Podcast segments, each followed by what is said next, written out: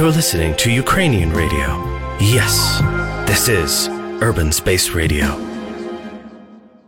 Е, Розказати про наступного гостя, мабуть. А розкажи, мабуть, про те, що тут відбувається. Е, Тут відбувається радіомарафон. Тому що Е, я взагалі не в курсі. Ага, ти не в курсі. Радіомарафон, ну як тобі сказати, ми вже проговорили з вами годину 15, у нас попереду ще 3 години і. 3 години, правильно рахую? 2 години 45 хвилин. Ми говоримо тут про життя, про смерть, про сенс. Про сенс ще не встигли, щойно встигли поговорити про те, що забезпечує тривалість життя, що додає нам життя, що його забирає. І яким чином старіє людське тіло. Да, присоединяйтесь. Можно комментировать на странице Urban Space радио. Можно звонить по этому телефону, который принадлежит одному интересному человеку. 095 75 64 330. Поки що нам ніхто не дзвонив, я про то глибоко сумую. Подзвоніть нам і задайте якесь питання. Давайте посумуем разом. А, Я могу пока коротко очень рассказать о том, э, какие есть тренды в похоронах.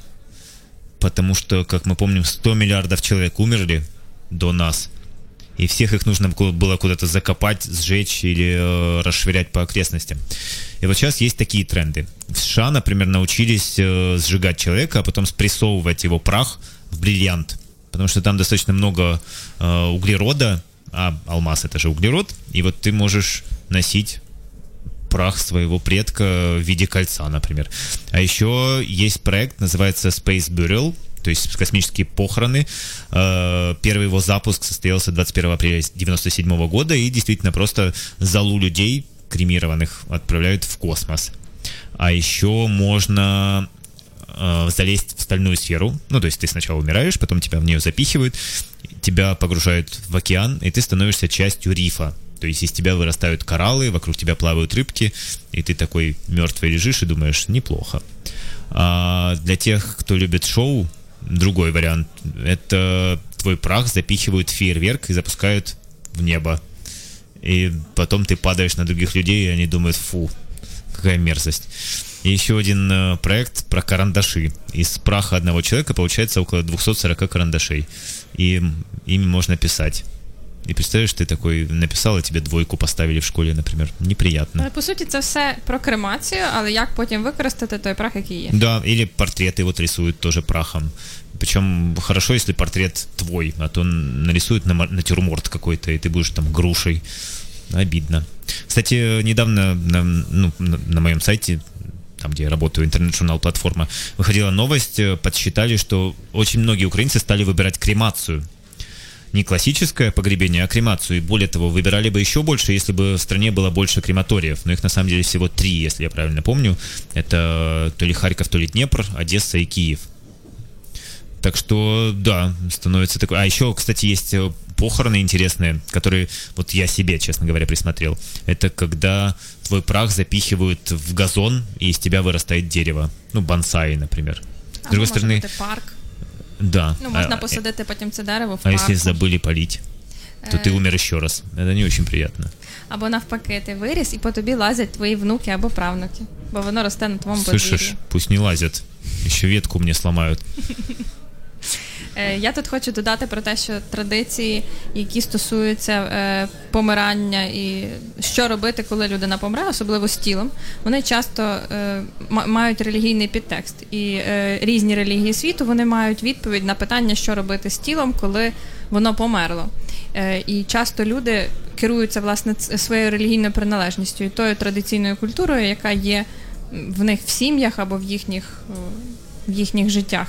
І тоді питання, а що буде з моїм тілом, воно в принципі не постає, тому що відповідь є в тій е, культурі або релігійній, або традиційній в тій чи іншій країні. Відповідь вже є, її порушувати не можна, тому що традиції дуже жорстко це оберігають. А ты бы себе какое погребение хотела? Не знаю, я зараз схиляюсь до того, що мені буде реально байдуже. Я швидше за все, що зроблю якийсь такий метод, який буде найбільш простий для тих близьких, які будуть цим займатися, коли я вже помру. М. Ну так, знаєш, з любов'ю по- про тих, хто буде цим займатися. У меня есть э, участок на Байковом кладбище в Киеве. Класс. Самом элитном в городе. На Там самом же деле, підписано, він твій. Нет, там мать считает, что это ее, но я считаю, что мой. Да. Отжать. Хорошо, давайте послушаем еще э, достаточно странную песню, и я попрошу Степаныча, нашего звукорежиссера, продюсера прямого эфира, поставить ее где-то начиная с двух с половиной трех минут, потому что там долгое вступление. Э, называется это Белла Луга She's Dead. Белла Лугаши — это выдающийся венгерский актер, который, скорее всего, вы его видели. Это такой архетипичный образ Дракулы в 30-е... А, извините, я потом да расскажу эту невероятную историю, потому что у нас звонок. Да. У нас є дзвінок в ефір, ми можемо його пустити. Алло, вас Алло. чути в ефірі. Привіт. А, привет. А, а, я попала к вам. Мне, я рада уже. А, Мы вообще у вас очень, прыгаем. да, А, у вас очень интересно, э, интересный вечер, очень интересная тема. А, и я так э, интересно вам а, по быстрячку рассказать такой случай, момент, когда человек не хочет жить.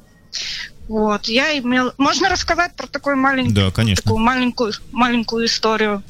Вот. Был случай, когда я имела возможность, ну как, э, я разговаривала с человеком, который э, потерял как-то желание жить, и как-то это все очень тяжко тянулось. И как-то этот человек рассказывает про такую штуку. Вот, э, вот когда человек умирает, там есть вопрос рай, ад, что оно такое, не, непонятно. А вот было бы интересно, что вот такая конторка, а, когда душа попадает, и вот э, душа человека, который не хочет жить, и эту душу берут и отправляют человеку, который там болен раком или болен какой-то еще смертельной болезнью или еще какая-то беда случилась, но человек искренне хочет жить.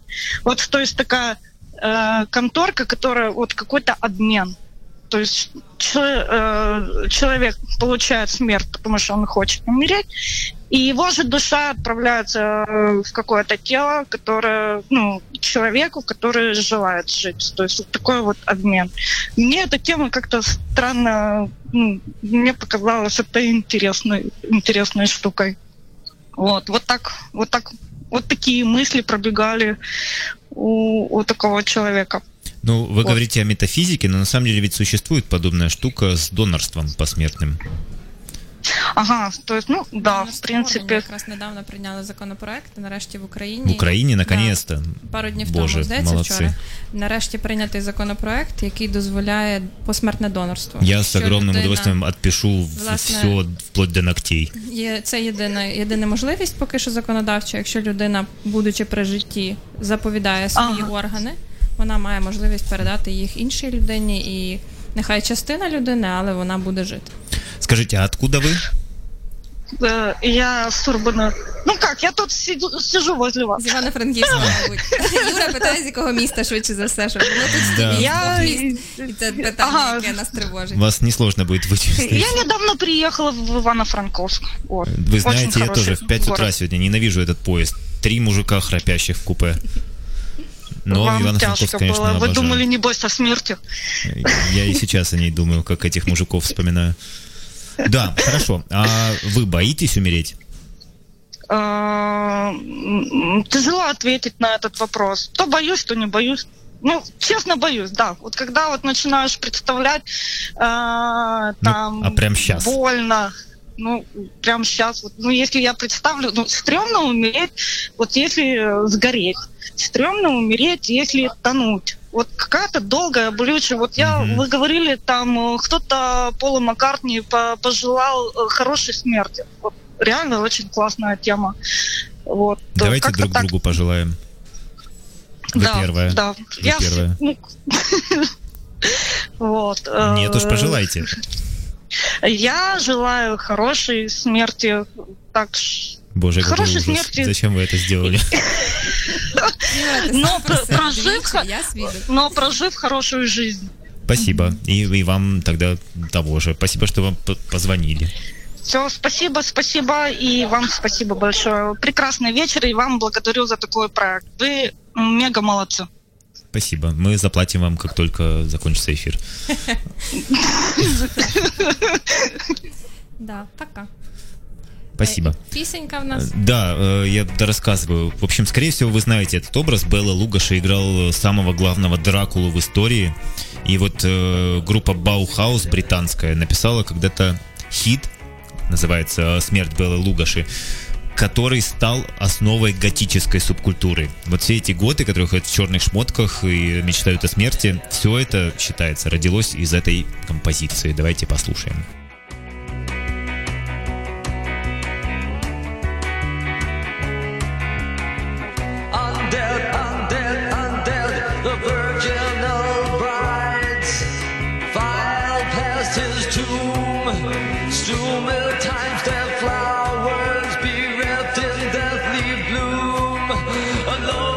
In a darkened room, the Count.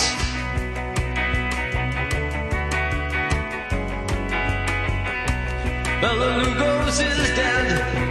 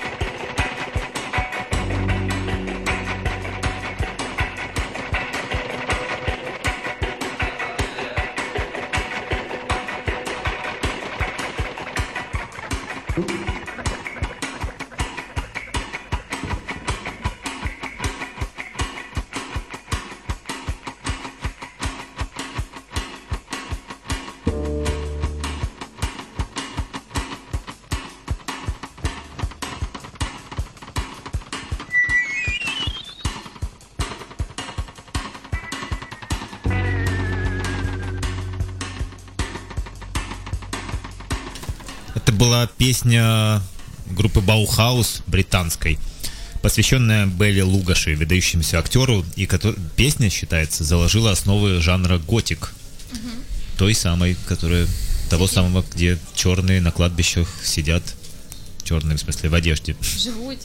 и живут, да, и умирают, и все такое. Недавно моя приятельница Тома Бабакова рассказала историю, как она ехала в метро в Киеве, и вдруг увидела Эма. Помните, лет 10-15 назад Чорні з рожевим. вот-вот. И она подошла и говорит, черт возьми, я вижу вас впервые за долгие годы, я думал, вы все вымерли. И этот парень ответил ей невероятно остроумно, ну, вообще мы к этому и стремились. Красота. У нас новий гість. Привіт, Юра.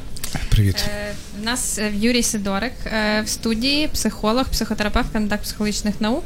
Наскільки я знаю, ти працюєш е, з різн з тим, як люди переживають різні складні їм стани, втрати, кризи, депресії. е, Ну і все, що туди подібне. Е, Власне, про це хочемо з тобою говорити: про те, яким чином е, людина переживає е, складні періоди в своєму житті, що з нею відбувається, яким чином можна зарадити цьому, як можна зберегти бажання до життя, коли все дуже дуже погано. То так дуже широке таке питання, коли люди переживають різні складні ситуації, бо ці різні складні ситуації не можуть бути різних типів. О, давай може почнемо то з типів. Е, ну, таке Всесвітня організація охорони здоров'я давно оприлюднила такий свій прогноз про те, що до 2020 року найбільша кількість листків непрацездатності буде видаватися внаслідок е, депресивних розладів. Тобто депресивні розлади вийдуть на перше місце. То люди О. хворітимуть більше на депресію, ніж на інші фізичні хвороби. Чи це Е, стосується психічних розладів? усіх. Усіх, тобто Усіх розладів. люди хворітимуть депресією частіше, ніж всіма іншими фізичними хворобами. Так, е, окрім того, ще є, окрім таких, окрім депресії, ще є, якщо брати до важких ситуацій, це є різні тривоги, травми, психотравми. Е, Тоді, коли люди переживають якусь дуже сильну стресову подію або пережили в минулому, і ця стресова подія дається знаки тепер. Е, може, чуть-чуть про цю депресію. Воно мене теж зачепило. Е, як ти вважаєш, чому саме так? Чому е, так відбувається і буде відбуватися? В них же ж є якісь там аргументи. Це... Є різні моделі депресії. Е, По тих моделях вибудовуються прогнози, що можна, що можна очікувати відповідно до тих моделей. Я власне про те, чому світ стає такий депресивний, чому люди е, хворітимуть на депресію частіше, ніж на фізичні захворювання. Е, Власне, то вибудовуються моделі. Від, відповідно до тої моделі можна робити якийсь прогноз. Е, Є різні моделі. І от переді мною тут в студії був біохімік, є біохімічна модель, чому воно так стається. Е, В психотерапії більше використовується е, біопсихосоціальна модель, де враховуються і біологічні чинники, але більшу, більший вплив може мати на психологічні чинники і соціальні чинники. Тобто, якщо взяти психологічні і соціальні чинники, то психологічні це є е, в основному найбільш дієвою моделлю, яка піддається корекції, це є врахування думок, які виникають людей під час депресивних станів. Тобто люди з депресією вони думають якось по-особливому. Е, То- так. Простите, вот вы два психолога. Я понимаю, вы, вы эксперты в этой сфере, но я буду задавать идиотские вопросы. У человека из средневековья или античности могла быть депрессия? Я думаю, що Или это продукт информационного мира, когда просто на тебя все валится отовсюду? Е, Я думаю, що так, але я не маю таких даних, щоб я точно сказав, щоб так фіксувалося, тому що саме слово депресія вона з'явилася вже пізніше, після середніх, після середніх віків. Колись на ці речі не звертало увагу. Е, Думаю, що стани були. І напевно, що зараз в теперішній час теж існують якісь такі стани, які ми може не виділяємо як окремий розлад, але в майбутньому це може бути виділено також. То есть чисто теоретически Тарасу Шевченко могли говорить э, «иди на панщину», он отвечал «ну, у меня депрессия, дружище, я не пойду». Ему говорили «нет такой болезни, давай, паши». І зараз так кажуть. Е, Зараз, якщо є депресія, дуже часто родина це не говорить. Люди, які далекі від цих речей, вони можуть говорити, яка депресія. Такого Ну, не буває. Е, Тіло здорове, як може бути, душа боліт. А если вкратце и не научно, что такое депрессия, собственно? Е, Ненаучно, е, Як можна побачити, що от людина поруч, і що в неї таки дійсно депресія, і не казати оцього дурного, та ладно, все буде нормально, йди, коротше, соберись. Є чіткі критерії. Ті критерії е, є динаміка зміни тих критеріїв. Раніше були одні критерії, зараз вони трошки видозмінені. І ці критерії е, розписані в Україні діє е, чинна редакція міжнародної класифікації захворювань, е, яка видана Всесвітньою організацією охорони здоров'я в США. Більш новітня класифікація, яка називається DSM 5 і там є перераховані ті критерії, вони чітко там розписані. Основний критерій це є зниження нас... тривале зниження на- настрою не менше двох тижнів, або відсутність інтересу. Там є ще додаткові критерії. А вот э, есть человек, ему все интересно, он ходит в музеи, в театры, встречается с друзьями. Из-за чего может начаться депрессия? Это химия, то есть э, набор веществ в его крови в- и в других частях тела, или почему? Или это мощный стресс, э, какое-то переживание? Виходячи з біопсихосоціальної моделі, треба враховувати і біологічні фактори. Біологічні фактори це може бути е, це ті, та, той компонент, який може бути змінений з допомогою прийому лікарських, лікарських, лікарських середників.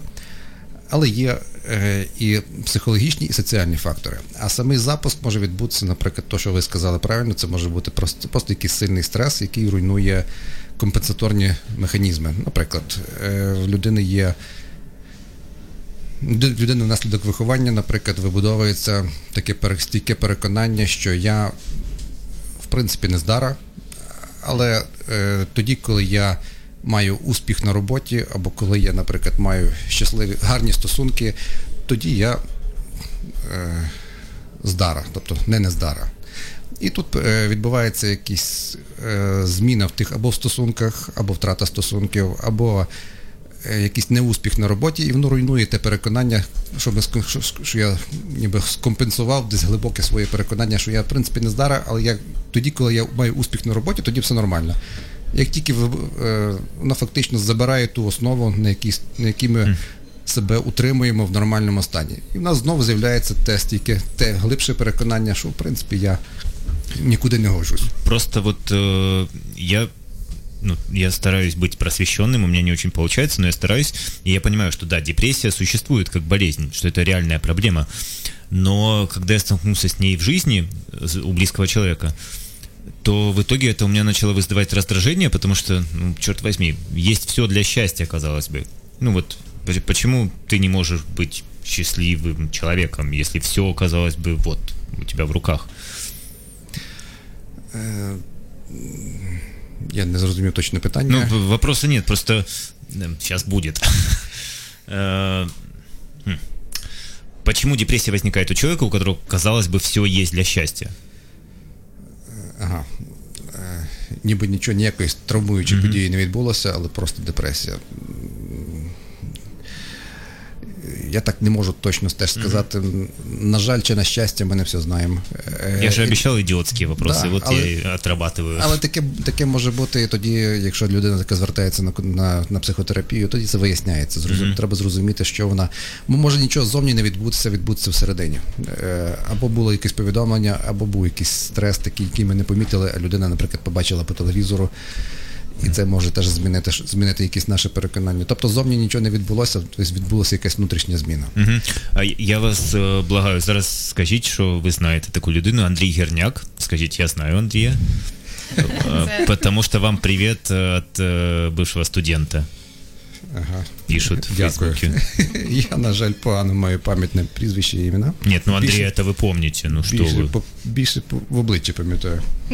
Може, покаже обличчя тоді, да. Я відкрила DSM 5 е, останню редакцію. Е, Это про- вы, вы психологи, расскажите людям, что такое Я DSM-5. ж тільки відкрила рот, Юра. Це власне класифікація різних захворювань. І там є описано, які критерії визначають депресію. І е, вони є теж достатньо чітко прописані. Е, п- подавлене настроєння, знижений настрій, коли е, людині ну, погано. Тобто вона суб'єктивно себе відчуває як, як погано. Знижений інтерес е, до або задоволення від будь-яких е, простих видів діяльності. Тобто це те, про що ти казав, Юра, що коли звич, звичні обставини, які ніби і так все нормально, а вони не приносять радості. І немає інтересу до цих, цих взагалі діяльностей, тобто їх вони байдужі. Е, зниження або втрата ваги, зниження апетиту. Е, Зниження е, сну, тобто людина починає гірше спати, або в неї є безсоння. Е, Може бути дуже багато сну, тобто вона просто відключається на якісь Або на якісь замало, або забагато сну. Або замало, або забагато. Можуть бути сни, які ну, не дозволяють спати нормально. Слабість або підвищена втомлюваність, тобто коли людина в тілі відчуває себе дуже слабкою. Відчуття власної нікчемності, коли я відчуваю відчуття вини е, і ну, свою меншу вартість на фоні всього, що відбувається навколо. Е, Зниження можливостей і здібностей мислити та концентруватися на якихось конкретних речах. Е, І е, весь час постійні думки нав'язливі або не нав'язливі про смерть. Тобто я починаю думати про самогубство або про його можливості. Про марноту світу, І- відповідно, стає. Так, і тут має питання, що не можна ж говорити про депресію, якщо там о, в двох пунктах в мене галочки, все, все депресія. Правильно, Ні, так. це є комплексне поняття, коли ми бачимо всі ці питання, то вони всі виникають в людини. Мало того, в нашій країні е, ставити діагноз депресії має право лише психіатр, то має бути медичний. А как, медичний э, досвід. сори, а когда в нашей стране вообще появилось такое понятие, как э, депрессия? Ну, то есть в Советском Союзе, я так понимаю, не было. Было. Так- Было? М. Я недооценивал Советский Союз. У А, нас є дзвінок, ми можемо. Ой, вже нема. Можемо передзвонити, можемо ще трохи поговорити про депресію. Да, если хотите, перезвоните. Э, Віка Влахно спрашивает, э, наскільки сама людина може себе вирвати з депресії? Е, Часто, коли звертаються пацієнти, я також маю е, більше 10 років стажу роботи в психоневрологічній лікарні, де було дуже багато пацієнтів з депресіями. Пацієнтам говорять або родичі, або інколи навіть лікарі різних профілів візьміть себе в руки і вийдіть з депресії. І часто це є неможливим таке виконати таку вказівку, взяти себе в руки і вийти з депресії. Попри те, є сучасні наукові дослідження, які говорять. Е, я скажу трошки по-іншому. Е, Є методи, які мають доказову ефективність. Зокрема, є методи психотерапії, які мають доказову дуже високу е, ефективність, і вони є методами першого вибору при лікуванні депресивних розладів. І оскільки є така ефективність певних видів психотерапії, то відповідно є такі є, проводяться дослідження, які вивчають, що в цих методах є ефективним.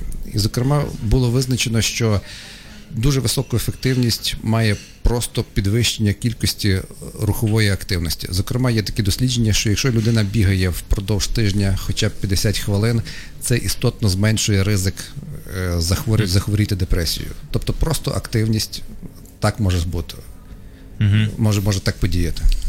І дякую. У нас є дзвінок. Давайте поговоримо. Е, Привіт, ви в ефірі. Е, Представтесь, будь ласка. Привіт, Доброго привіт. Мене звати Юля. Я от поки до вас дзвонила, е, зрозуміла, що я вже почула відповідь, кусочок відповіді на своє запитання, бо я підключилась тільки-тільки недавно, почала слухати якраз про депресію, і в мене виникло таке питання, чи якраз чи можливо якось. Е, Запобігти чи попередити саме депресію, такий пригнічений стан, апатію, е, чи можливо якось її попередити фізіо, ну, фізичними шляхами, чи психологічними, тобто займатися чимось, чи є якісь, чи є якісь от е, дійсно підтверджені речі, які, які кажуть, да, от дядька, роби це, і це у тебе ніколи не буде депресії. Чи є взагалі такі якісь штуки, чи немає. Але я вже так почула кусочок пробіг і зрозуміла, що відповідь на моє питання вже було. Не тільки. м, Ми тільки за- почали, мені здається. Так, на це дякуємо за питання. Е, Тут є дослідження, які говорять про те, що біг, взагалі рухова активність, вона попереджує депресію. І е, така робота, вона також є одною з складових частин психотерапії теж. Тобто, що зад- задається, домовляється з людиною трошки більше рухатися. І воно, воно здійснює вже ефективний вплив. Але є також психологічна е, робота, яка полягає яка спрямована на профілактику. Зараз е, є підтвердження доказо, е, підтвердження ефективності такого методу, який має назву mindfulness. Е, Воно перекладається як повнота, повнота розуму фактично це є перенесена буддійська медитація у е, в медичну сферу. Там немає ніякого релігійного забарвлення в цій медитації, але техніка е, була опробована на дуже багатьох пацієнтах, і є зараз докази, що якщо людина мала дві або більше, е, два або більше депресивних епізоди, е, застосування mindfulness і постійна практика mindfulness має вищу ефективність попередження рецидиву депресії, ніж медикаменти. Я чуть-чуть поясню про рецидиви депресії. Це депресивний, е, депресивний епізод, це він е, не, не вічно. Тобто людина попадає, переживає всі ці депресивні стани, а потім вертається і далі продовжує жити. А потім знову в них потрапляє. Ми не говоримо про те, що депресія раз і на все життя. Вона тимчасова. Бувають такі пацієнти, де дуже довго може бути депресія, але в основному це тимчасово і вона зараз піддається добре лікуванню. Простите, а откуда вы?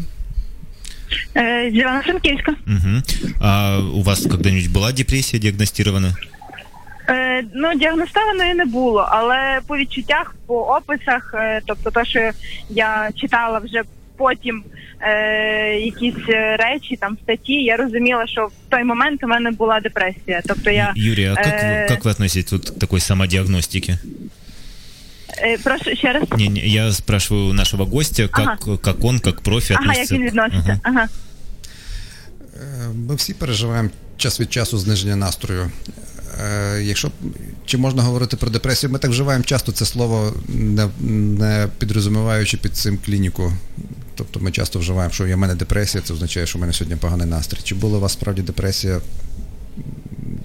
Ну мені здається, що це було трошечки більше. Перепрошую, якщо я вас перебиваю. Мені здається, що це було трошечки більше ніж просто поганий настрій, тому що я була в поганому настрої фактично е, більше ніж місяць, напевно, а може і навіть більше ніж три місяці. Тобто це був такий дуже довгий період, е, коли я ну я не могла ні спати, ні їсти, я не хотіла нічого.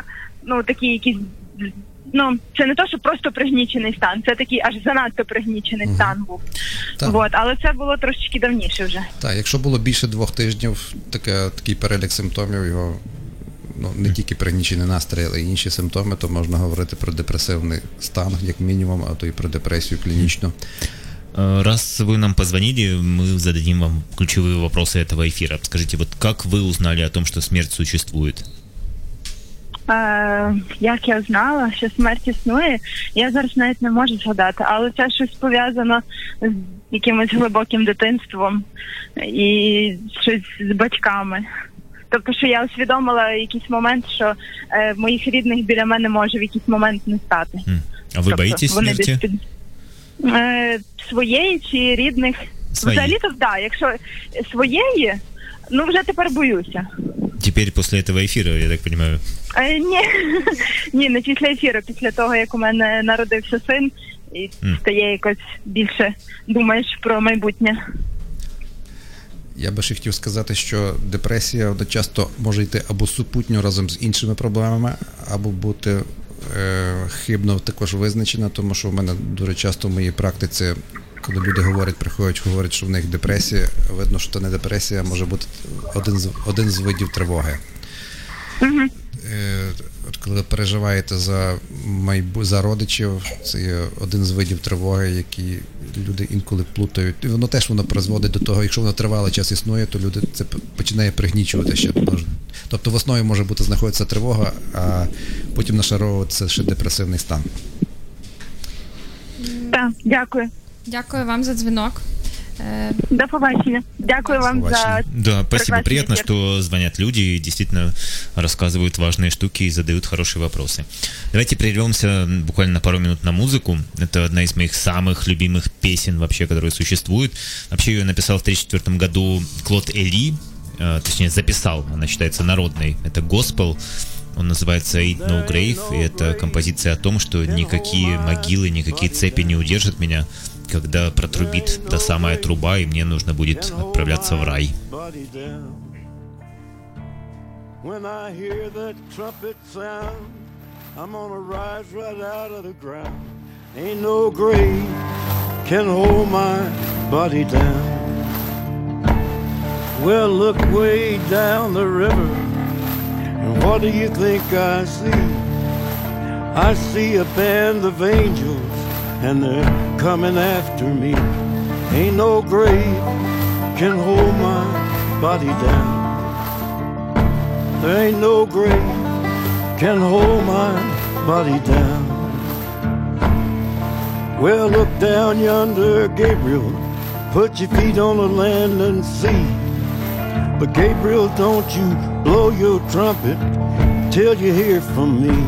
There ain't no grave can hold my body down. Ain't no grave can hold my body down.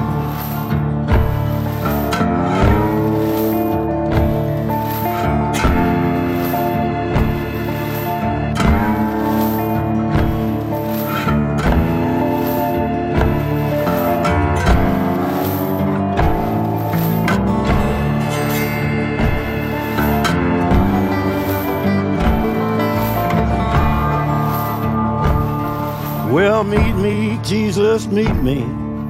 Meet me in the middle of the air. And if these wings don't fail me, I will meet you anywhere. Ain't no grave can hold my body down. There ain't no grave can hold my body down. Well, meet me, mother and father. Meet me down the river road. And mama, you know that I'll be there when I check in my load. Ain't no grave can hold my body down. There ain't no grave can hold my body down. There ain't no grave can hold my body down.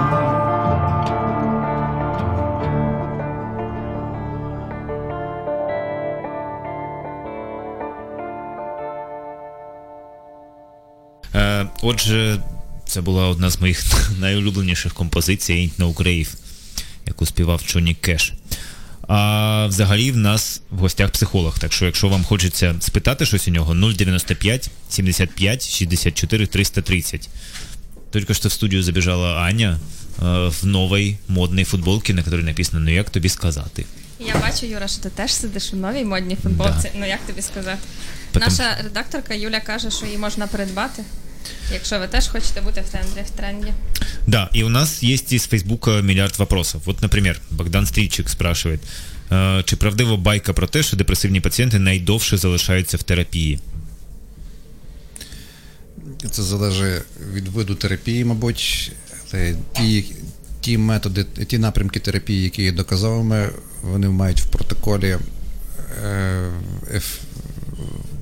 еф- кількість зустрічей від 12 до 16 терапевтичних зустрічей, не, не враховуючи діагностичні зустрічі. Е, Тут ще є е, питання про депресію фізіологію. Е, Я би задавала його більш широко. Чи можеш ти якось сказати про причини, від чого виникає депресія? Ну, бо питання не тільки про фізіологію, але що ще є цими причинами депресивних станів? Це дуже широке питання. Воно знову ж таки треба відходити від відштовхуватись від моделі. Е, В моделі є біологічні фактори, психологічні і соціальні. Біологічні я не такий спеціаліст. Тут переді мною був біохімік, може він більше може сказати. Але біо- біолог- біологічні фактори регулюються з допомогою медикаментозних засобів. Псих, серед ну, психологічних. швидше, наскільки тут більш ширий, широкий контекст, що це є ендокринна система, генетичні, генетичні передумови. Тобто. Генетичні передумови. е, Генетичні передумови є, якщо так шукається завжди в анамнезі, е, чи були такі випадки захворювання у родичів, але тут генетичні передумови мають меншу, меншу, е, меншу вагу, ніж,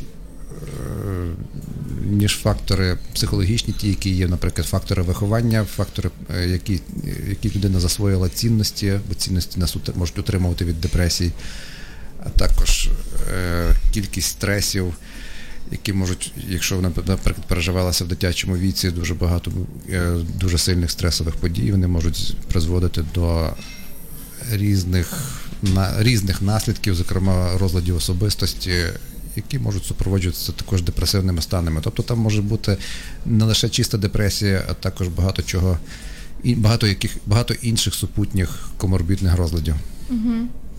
Е, Про які е, ми колись давно, я згадала, це було дуже давно. Ти, ти робив дослідження про те, яким чином е, близькість родичів і спілкування близького до пацієнта, який має депресивні епізоди, впливає на вилікува... виліковуваність.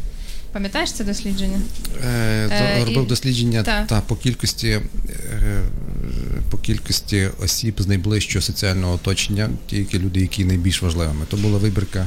І власне питання більш широко, яким чином соціальне середовище, в якому живе людина, впливає на її ну, депресивні епізоди чи отакі стани. Дослідження показало, що е, люди там було дві групи. Е, Люди, які мали депресивний стан, і люди, які ніколи не хворіли депресією, то в групі депресивних осіб було істотно статистично менше, е, тобто значуще статистично менше кількість е, людей в найближчому соціальному оточенні. Можна якось простіше. Простіше, тобто чим більше, чим більше ми Это моя мольба весь эфир. Тобто, чим більше ми маємо е, друзів, е, друзів або родичів, з якими у нас хороші стосунки, тим більше ми маємо соціальної, чим більше ми маємо соціальної підтримки, тим більше ми стійкі до депресивних, О. до появи депресії. Вот, кстати, в Фейсбуке еще спрашивают. Во-первых, я просто уточню. Моя мать прислала мне смс, э, я надеюсь, ты не алкоголь пьешь. Э, Мам, это безалкогольное вино, все в порядке. А во-вторых, Богдан Стрільчик интересуется еще вторым вопросом. Э, Вам не здається шкідливою тенденцією до популяризації депресії як універсальної причини небажання? Тобто, окей, в мене депресія, я нічого не хочу. І не популяризую. Е, Ця ц- депресія є, знаходиться в ДСМ, який Аня от відкрила, і в МКХ, який користують, який є чинний в Україні при діагностиці психічних розладів. Давайте я відповім за вас тоді. Богдане, депресія в ДСМ і МПХ, так? Е, наскільки я розумію, то йде мова про оце таке популярне е, те, що ти говорив, що якщо в мене просто поганий настрій, але я не хочу якось з цим справлятися, я кажу, ой, в мене депресія, коротше, нікуди не йду. Тобто е, в популярній, в такій звичайній звичній мові слово депресія таке трохи затягане. Е, Люди, не знаючи, що це означає насправді, використовують його на позначення поганого настрою, що не завжди є депресією. В мене є інше питання, е, таке жіноче питання про пострадову депресію. Сексизм. Вибач. е, Каюс. Пострадова депресія. Мені я інколи чую дивні думки про те, що це фантазія. Я знаю точно про те, що це не фантазія, що це теж клінічний діагноз. Що ти про це зможеш сказати якимось, може, загальним описом? Є е, таке питання піднімається зараз особливо широко його, рекламують для того, щоб е, жінки теж знали, що такі стани можуть бути, і що, і що з ними таке відбувається, щоб вони зверталися за допомогою. Тому що часто жінки це пробують пережити самі, і це не є правильно. Е, Є дуже багато інформації в інтернеті, але я би радив би звернутися для того, щоб е, знайти якісну інформацію, бо в інтернеті можна всяке різне знайти і не цілком правильне. Звернутися є у, у Львові інститут психічного здоров'я, який виграв грант на популяризацію. е, На популяризацію діагно... Діагностики. діагностики, мабуть, і можливих можливих, можливих методів допомоги. Там є розроблені багато постерів, е, і слухачам, якщо вони цих цікавилися такими питаннями, то можна там знайти багато інформації. Е, Для мене було важливо, щоб ми просто про це сказали в ефірі, про те, що е, ну, це не фантазія, не міф, це точний конкретний діагноз, і е, жінки можуть їх переживати незалежно від того, який, як, який стиль життя в них був до вагітності, як проходила сама вагітність чи поствагітність, ну, після вагітності там перші часи. Е, це не, не залежить від того, погана людина чи не погана, це захворювання як як насморок. Його точно треба лікувати, бо від цього залежить здоров'я дитини і можливість дбати про неї в період післяродовий. Так, і наразі є Нас. методи, які дозволяють ефективно подолати такі стани. Не треба самому мучитися і пробувати самому вийти з цього. Е, і в нас є ще один дзвіночок в ефір. Алло, доброго дня, вас чути в ефірі. А, та, добрий вечір вам всім. Дякую за те, що пустили в ефір. Ніхто взагалі, в всіх в ефір. Нас немає Да, ніхто не тримав, всі пустили. Ми не Це питаємо, правда. що ми будемо говорити, про що ви будете питати. Ми самі не знаємо, хто ви. Представтеся, скажіть, як вас звати, з чим ви дзвоните. А, та, мене звати Анатолій. Толік мене просто можна кликати. От я буду відгукуватися. І питання у мене є таке: нещодавно переглянув серіал, який називається Seven Reasons Why. 13 причин чому від Netflix, дуже популярна медіаплатформа. Серіал про підлітків і про дівчину, яка закінчила життя самогубством. А, напевно, ну він точно стане популярним, особливо серед молоді і так далі. Але у мене після перегляду виникло питання: а, чому в сьогоднішньому суспільстві а, напевно популярно а, перекладати відповідальність за суїцидальні якісь е, нахили. а, На е, колектив, в якому власне живе ця людина або жила, да, яка, врешті-решт, звела кінці з життям. Тобто, замість того, щоб ми бачили якусь підтримку індивідуальності, підтримку а, людини, яка готова боротися да, з якимись перепонами, коли їй важко і так далі. Все частіше і частіше. Ну особливо я просто помічаю, а, що ми можемо розмазати цю проблему на всіх і сказати, що винні в принципі всі. Ну, условно, не, не уберегли. Ну да, в принципі, да, якось так. От і якщо е, це правда, то е, як там ну плюс-мінус у відсотках, да, якщо шановні психологи знають, наскільки соціум впливає на таких людей, тобто. Його вина 70%, його вина 50, 95 і так далі. Особливо мені хотілося б бачити а, ну, більш стійких людей, тобто які можуть переступати через надзвичайні проблеми у власному житті і йти далі. Бо це так правильніше, чи правий я, чи ні, і чому всі обирають власне е, проблему колективного ну колективної вини в цьому питанні. Дякую за питання. Дякую вам, гарного вечора. Дякую.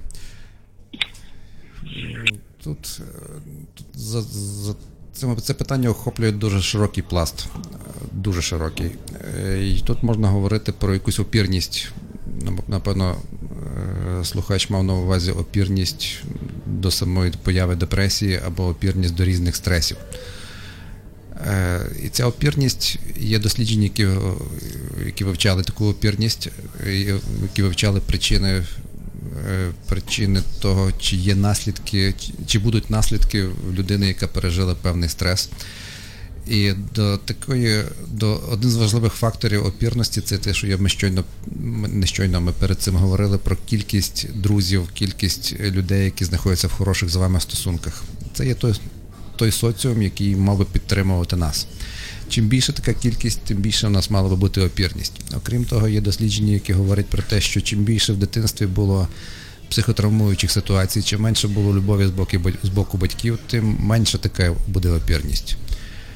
Тобто, чим більше ми натерпілися лиха в, в дитинстві, особливо лиха не від не стихійного лиха, стихійне лихо теж діє, ДТП діє, але більше діє е, фактор соціальних стосунків, тобто відсутність любові е, в дитинстві, вона призводить до того, що потім в дорослому люди е, очікують такої, вони потребують більше підтримки від соціуму. І якщо в дорослому суспільстві або підлітковому віці такого, е, такої підтримки немає далі. Наприклад, є булінг, знущання, то це е, людина, яка не мала цього в в дитячому віці, буде більш схильною до різних негативних станів, зокрема і депресії.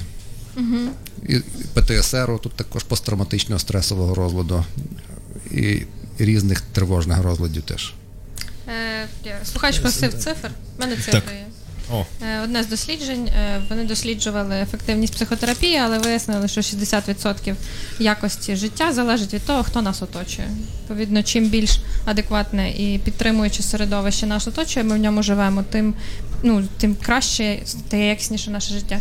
Е, Так, в мене є кілька коментарів. Э, Во-первых, Вика Волохно, которая до сих пор нам комментирует, я обязательно заберу книжку. Спасибо, мне очень приятно. А, Во-вторых, Богдан не согласен с тем, что депрессия – это суровая реальность и, и все такое. В-третьих, Богдан, нет, группы «Кровосток» не будет. Анатолий, Да, Джонни Кэш это круто. И Коля передал нам аналоговую настоящую записку, от- написанную от руки, на которой несколько вопросов. Давайте начнем с первого. Э, Чи релігія підвищує страх смерті? Я, на жаль, не знаю зараз, не пригадаю досліджень, але так загалом з того, що я читав, то вона мала би його послаблювати страх смерті. Оскільки вона, оскільки вона говорить, вона має трансцендент, трансцендентну цінність про те, що- е, вона говорить про те, що існує, або дає нам якусь інформацію про те, що буде з нами після смерті. І, і як правило, релігія говорить, що далі, що далі буде життя просто в іншому вимірі. Тому, мабуть, е, поширені самогубства, наприклад, в, е, в японських самураїв, які теж вірили, що вони знов переродяться. Це фактично не самогубство, а просто ніби перехід на друг... в ще, ще одне, на ще один етап життя. Того Ну там в, в цих самураїв в них ще ж в культурі прописано е, ставлення до смерті як до щоденного явища. І тоді, в принципі, поняття страху смерті воно майже відсутнє, тому що якщо це щоденне моє буття, то про що боятися? Ну, и это честь, как, э, ну, то есть это, это же не средневековье, это Юкио Мисима, это середина 20 века, который сам сделал себе сипуку это. Хоча тут досліджень я не знаю, тому можливо, можливо, в якісь в окремих випадках може бути підсилення цього страху. Е, Але так це просто моя думка, без досліджень. Дякую. Давайте прервемся, да, на короткую музыкальную паузу, как говорят на идиотских радиостанциях. Это что-то поперли мои любимые композиции. Я искал, искал мрачняк и нашел мрачняк, который я люблю. Блюзы. Самые грустные песни в истории. И вот одна из них. Песня рассказывает о мужчине, который рано утром получает письмо, в котором написано, что его возлюбленная умерла. Он посещает ее похороны и приходит домой. Называется эта песня Death Letter Blues. Сон House.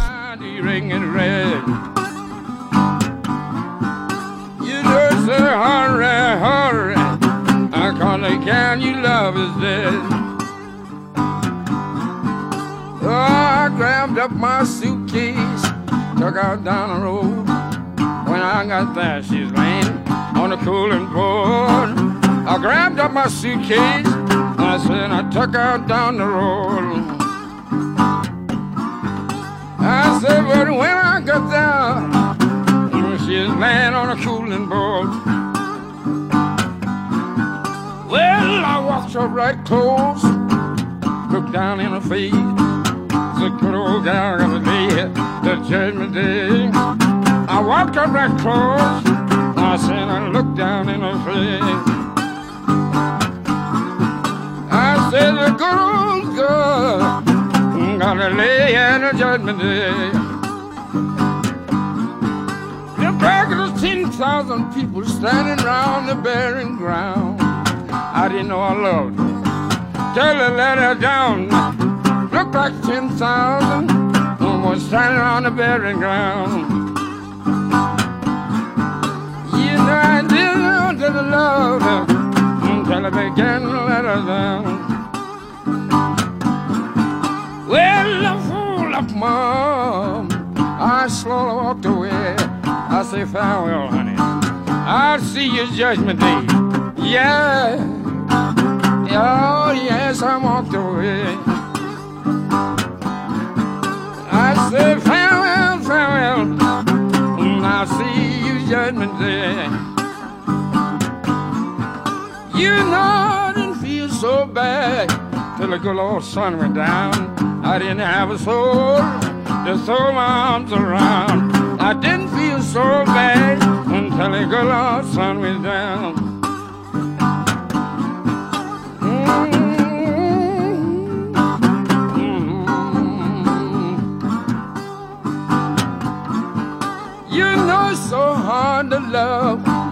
Satisfaction, don't love you ain't sunshine don't care uh, what you do. Yeah, it's so hard mm, to love someone don't love you. You don't look like it ain't satisfaction. Mm, don't care what you do. Well, I got up this morning to break a day, just hugging the pillows. She used to lay, I said, soon this morning, mm, yes, it's a break of day. You know I'd hug the pillow, oh, my good gal used to live.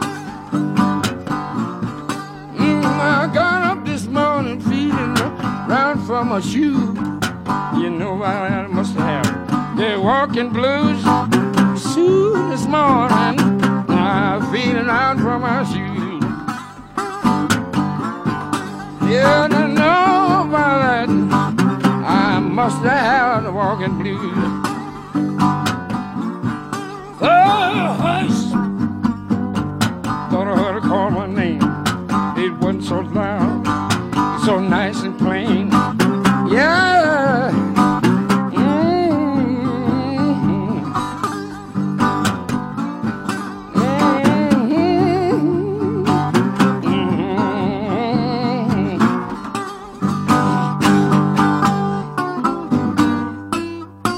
Письмо музыканта Сона Хауса начала 20 века. Блюзы. Самые грустные песни в истории. А у нас, я напомню, в гостях психолог. И к нему есть вопрос от Коли. Не побоюсь этого слова. Э, Вот вопрос такой. Люди путают боль и страх во время умирания с самой смертью. Правильно ли это утверждение? Я не знаю.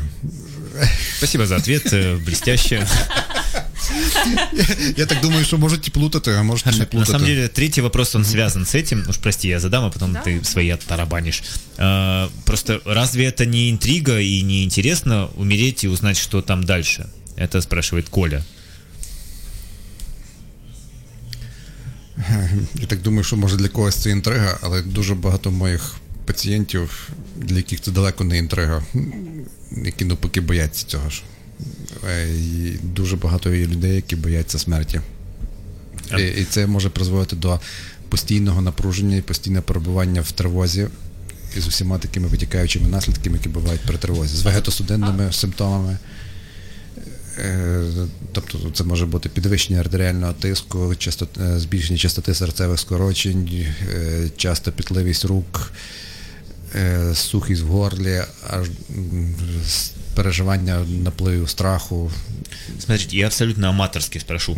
Можно ли сравнить страх смерти с, э, не знаю, переходом в другой класс? То есть вот здесь ты все знаешь, ты все понимаешь, и тут ты вдруг переходишь в совершенно новое состояние, где все вокруг тебя незнакомо. Другие ученики. И казалось бы, вроде бы там тоже должно быть интересно. Есть интрига, а как там будет? Но все равно страшно. Есть параллель здесь? Е, Я можу вам сказати просто як людина, якщо б так собі подумати, так напевно, що можна так подумати. Як психолог, таких даних нема. Мгм. Тобто, якщо опиратися на науку, ми не можемо цього дослідити. А вы боитесь смерти? Е, У мене було кілька таких переживань е, близьких до цього. І, е, але коли людина перебуває деякий час в таких переживаннях, воно потім переходить. Зокрема, це, наприклад, часто відмічають військові, які, е, побувши на якийсь час на. Якщо їдуть туди, то може бути страшно, а так часто говорять, коли вже що думка про те, як там буде, більш страшна, більш страшна, ніж перебування там. Ну, я, я- м, мой опыт, конечно, не сравним с тем, о чем вы говорите, но когда я приехал по всей линии фронта с юга на север, то я помню ощущение, что э, со мной не может ничего и случиться. Вот я, с- я вижу взрывы, я слышу их, я ощущаю, как дрожит земля, но со мной ничего не произойдет, потому что это я. Тут можна було б досліджувати ваш стан, е, але з мого досвіду розмов з різними людьми, які були на, на, на лінії фронту, або а також мої спостереження, наприклад, люди, які перебувають кілька місяців на одному місці і їх не зачепило ні разу, е, можуть ставати більш необачними. Мгм. Можуть ходити без захисних засобів, без бронежилету і шолому, е, перебувати в місцях, які можуть бути е, потенційно під обстрілами, і це воно знижує рівень страху. Таке відбувається не тільки на передовій, це може бути в таке ж нормальному житті. Наприклад, я певен, що ви не боїтесь переходити через дорогу, а це дуже небезпечно. Мгм. Колись в дитинстві ви дуже переживали, мабуть, як переходити через дорогу, але ви мільйон раз переходили через неї, і тепер ніхто не боїться. А хоча боятись треба. Я е, так попробую прокоментувати те, про що ти говорив, описував Юра про себе та про свій стан. Е, і ну, для мене я, я можу про це протрактувати як е, це внутрішнє ставлення, що я плюс і світ плюс. Тобто до мене, ну це з транзактного аналізу, там вони так це називають. Що в принципі зі мною нічого в світі поганого не мало би трапитися. Та? І це внутрішнє емоційне, суб'єктивне твоє переживання. Воно ніяким чином не залежить від того, які оточують тебе події, але воно в тебе є. І власне, е, ну там в терапії ми як з цим працюємо, що людина яким певним чином не- несвідомими механізмами, ну не то, щоб притягує, але вона себе. За- Запихає в якісь такі ситуації, які підтверджують її внутрішній сценарій, закладений дуже давно. Тобто, якщо в мене базове відчуття, що в принципі я зі мною все в порядку і світ нормальний, та то я несвідомо буду потрапляти в ті ситуації, які будуть підтверджувати мій сценарій. А якщо я впевнена, переконана глибоко в, е, в несвідомому рівні, що я нікчема і зі мною мусить щось трапитися, то я буду вибирати. Е, Якимось чином ситуації, в яких я буду потрапляти в зону ризику, і зі мною більш більш ймовірно буде траплятися якась халепа. А если у меня нечто среднее, я уверен, что я ничтожество, но у меня все будет хорошо. Я не знаю про тебе конкретно, Юра. Давай поговоримо після ефіру. Е, Мені сподобалося, Юрій, про те, про що ти говорив, е, той контекст, і ми говорили попередньо про депресії. Я би ще хотіла хвилинку поговорити про втрати, про те, як люди переживають втрати, і це не менш травматичний досвід, е, як і депресивні епізоди. Е, Може питання сформулювати, чи ти так? Якщо Щось так, то якщо так, то і без питання, то є такий синдром. Е,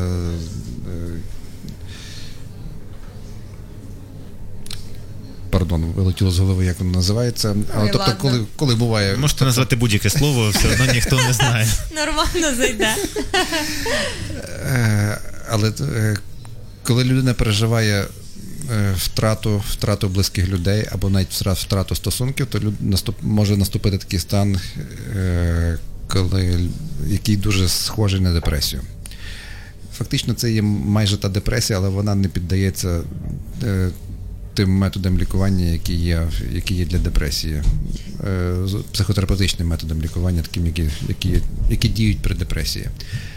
І при, при втратах це трохи довший процес, ніж при депресії. Воно, воно довше наступає одужання, воно пов'язано із уявленнями про філософськими уявленнями, що, що ми, як ми сприймаємо цей світ і можливість існування після смерті і багато інших речей. І воно теж залежить від наявної, наявної соціальної підтримки. Е, Це так ніби ми кожний, кожний з нас носить в своїй голові, кожен, нос, нас, кожен з нас носить в своїй психіці всіх своїх рідних. І при втраті нам треба забрати цю, цю людину з нас самих, і це як ніби виривання з коренем чогось, якусь, якоїсь частинки себе. І це не відбувається дуже швидко. Е, В тому є проблема, і воно так говорить в літературі пишуть так, що це є такий, такий процес, який є крок вперед і два кроки назад. Воно гойдає, то настає полегшення, то знов погіршення. І тут ну, для мене тут подібність депресії і втрати це переживання суму і печалі. Тобто суб'єктивне переживання глибокого суму. Але якщо в депресії, то це е, такий сум фоновий, в принципі, про світ і про життя, то в даному, е, в даному випадку це індикатор, що я втратила щось дуже значиме Так. для мене. Його вже немає. І це може бути частина як е, життя, це може бути щось, що стосується е, живої людини, коли помирає хтось близький. Це може бути втрата стосунків, коли втратились стосунки значимі для мене, і вони не завжди мусять бути ну, інтимного характеру. Тобто це може бути партнерство в бізнесі, яке закінчилося і тривалі роки ж було, або там посваритися з близьким другом, подругою, сестрою, мамою чи ще кимось. Тобто втрата значимих стосунків, втрата роботи, діяльності, вона теж туди потрапляє. Ми теж це сам переживаємо. І втрата смислів, коли я втрачаю. Е, картинку світу, тобто моє майбутнє, яке я собі планувала все життя, зараз щось змінилося, я вже не можу, воно втратилось. Я вже точно не буду мати того майбутнього, яке мала раніше. І в цьому в цих всіх випадках це буде переживатися оце відчуття втрати, яке буде подібне на депресивні епізоди. Але при депресії ключовим є наявність думок про себе, що я не я якийсь не такий, тобто я нездара, і весь світ теж поганий. Мгм. Тобто, тобто, це, що ти остання Різниця. Аня сказала, що воно якраз воно так ближче до депресії. От Мгм. останнє, що. Тобто, Спасибо большое. Я напомню, что с нами был э, Юрий Сидорик, психолог, эксперт, э, просто приятный собеседник, который рассказал нам все о депрессии, о том, почему мы хотим сдохнуть. Э, Дякую а тобі, это- дуже класний підсумок. Ну ти погоджуєшся, нормально? Чи можеш ще щось додати, поки ми ще тут в ефірі, пісенька не пішла? Да. Э, Песенка пойдет. Вообще, я хочу напомнить, что это марафон «Ну як тобі сказати» Urban Space Radio.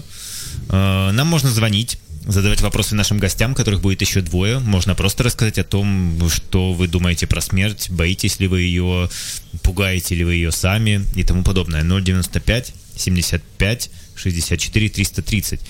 А сейчас будет действительно песня. Мы подбирали все самые мрачные песни в истории человечества, и сейчас будет самая мрачная из них. Она называется «Gloomy Sunday». «Мрачное воскресенье» можно так перевести. В 1933 году венгерский композитор Рёже Шёреш написал ее, и уже очень скоро ее назвали «Песней самоубийц». Считается, что настолько она мрачная, что очень многие люди в Венгрии, а дальше и, в Европе э, просто убивали себя, слушая ее. До сих пор, вот если вы вобьете в Google «Венгерская песня самоубийц», всплывет Gloomy Sunday. Давайте ее послушаем и, пожалуйста, не убивайте себя.